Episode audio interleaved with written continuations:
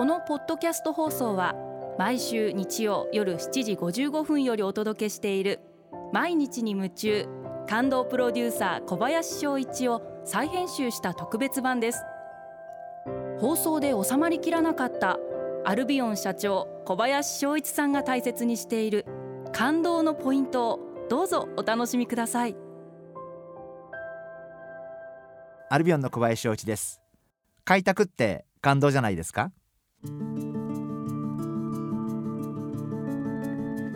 ー、最近今まで、えー、約223年いた本社のビルが建て替えになることになりまして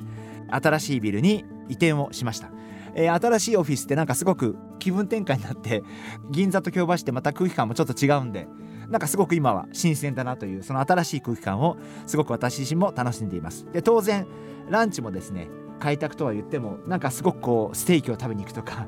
カレーライスを食べに行くとかっていうことは全くなくて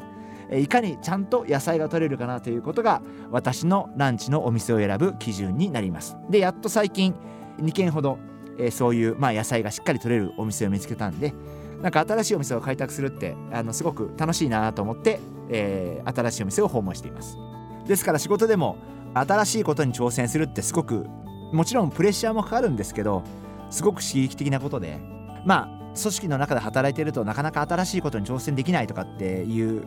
ご不満を持つ方もたくさんいらっしゃると思うんですけどやっぱりそれをできる環境にしていくこともあるいはそういうことができる環境を作れるように努力をしていくことも大切なんじゃないかな。あの上司の方の信頼を得ていればそういうことに挑戦することも可能になってくると思いますんで、まあ、そういう日頃の上司の方々との信頼関係信用をいかに作っていくか、まあ、それがやっぱり新しいことに挑戦できるようになるかどうかの大きな肝なんじゃないかな。そんなふうに考えてます。まあ、新しいことをやってみる。すごく刺激的なことで、えー、実は今日この収録で、えー、最近買った一番新しいネクタイを締めてるんですけど私は今まで、えー、ピンク系の色が入ったネクタイって一回も人生でしたことがなくて、